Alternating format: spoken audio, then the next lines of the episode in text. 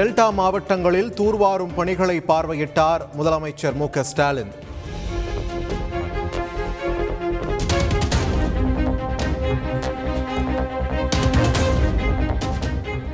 பொதுமக்களிடம் கோரிக்கை மனுக்களையும் பெற்று நடவடிக்கை எடுப்பதாக உறுதி.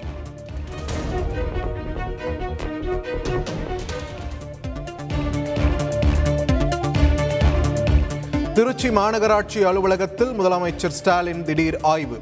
டெல்டா மாவட்டங்களில் இரண்டு நாள் சுற்றுப்பயணம் தொடங்கிய நிலையில் அதிரடி நடவடிக்கை.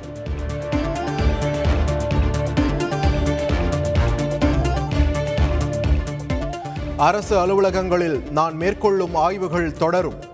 மக்களுக்காகத்தான் அரசு மக்களை மையப்படுத்தி இயங்குவதுதான் நல்லரசு என்றும் முதலமைச்சர் மு ஸ்டாலின் தகவல்.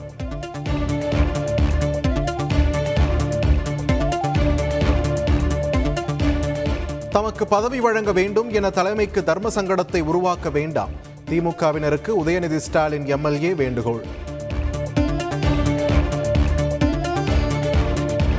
சேவை நல்ல நிர்வாகம் ஏழைகளின் நலன். இவையே பிரதமர் மோடி அரசின் ஆன்மா என்றும் பாஜக தலைவர் ஜே பி நட்டா புகழாரம்.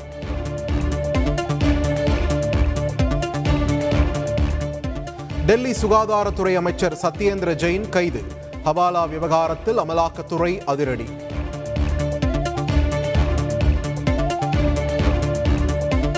இரண்டாயிரத்தி இருபத்தி ஒன்று யுபிஎஸ்சி தேர்வு முடிவுகள் வெளியீடு.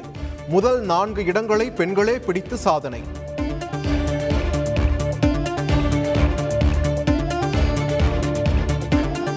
தமிழக அரசு பயிற்சி மையத்தில் படித்தவர்களில் ஒன்பது பேர் யுபிஎஸ்சி தேர்வில் வெற்றி.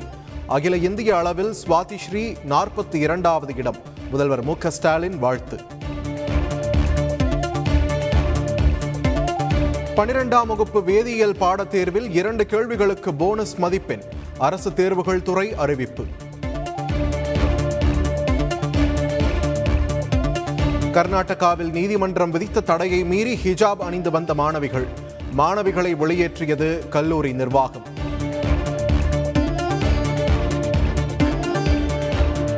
தென்மண்டலத்தில் கஞ்சா தொடர்பான நானூற்று தொன்னூற்று நான்கு வழக்குகளில் எண்ணூற்று பதிமூன்று வங்கி கணக்குகள் முடக்கம்.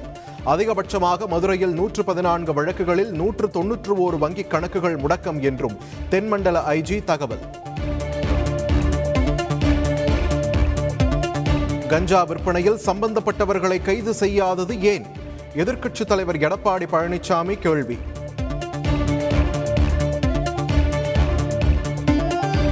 அதிமுக ஆட்சியில்தான் சட்டம் ஒழுங்கு மோசம்.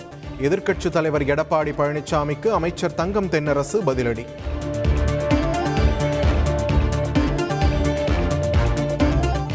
மாநிலங்களவை தேர்தலில் போட்டியிட வேட்புமனு தாக்கல் செய்தார் முன்னாள் மத்திய அமைச்சர் ப. சிதம்பரம். அதிமுக வேட்பாளர்களாக சி. வி. சண்முகம் தர்மர் ஆகியோர் போட்டி. சிதம்பரம் நடராஜர் கோவிலில் இந்து அறநிலையத்துறை ஆய்வு செய்வதற்கு எதிர்ப்பு. குடியரசுத் தலைவர் பிரதமர் ஆகியோருக்கு தீட்சிதர்கள் மீண்டும் கடிதம்.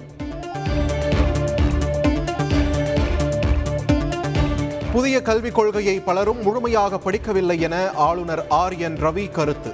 பல நல்ல அம்சங்கள் இருப்பதால் அமல்படுத்துமாறும் வலியுறுத்தல். அண்ணாமலை பல்கலைக்கழகத்தில் தொலைதூர கல்வி மீண்டும் துவங்க யுஜிசியிடம் முறையிட வேண்டும். தமிழக ஆளுநர் ஆர் என் ரவி முயற்சிக்க வேண்டும் என அமைச்சர் பொன்முடி வலியுறுத்தல்.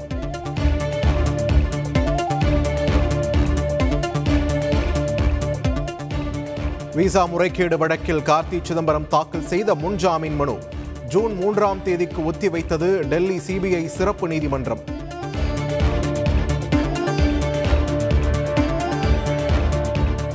சிவகங்கை மாவட்டத்தில் நிலத்தை மோசடியாக பட்டா மாறுதல் செய்த விவகாரம். நாளை பணி ஓய்வு பெற இருந்த VAO suspend.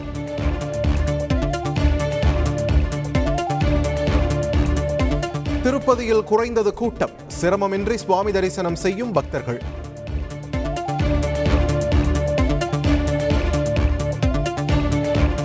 French open grand slam tennis போட்டியில் காலிறுதிக்கு நடால் முன்னேற்றம். நாளை ஜோகோவிச்சுடன் மோதுகிறார்.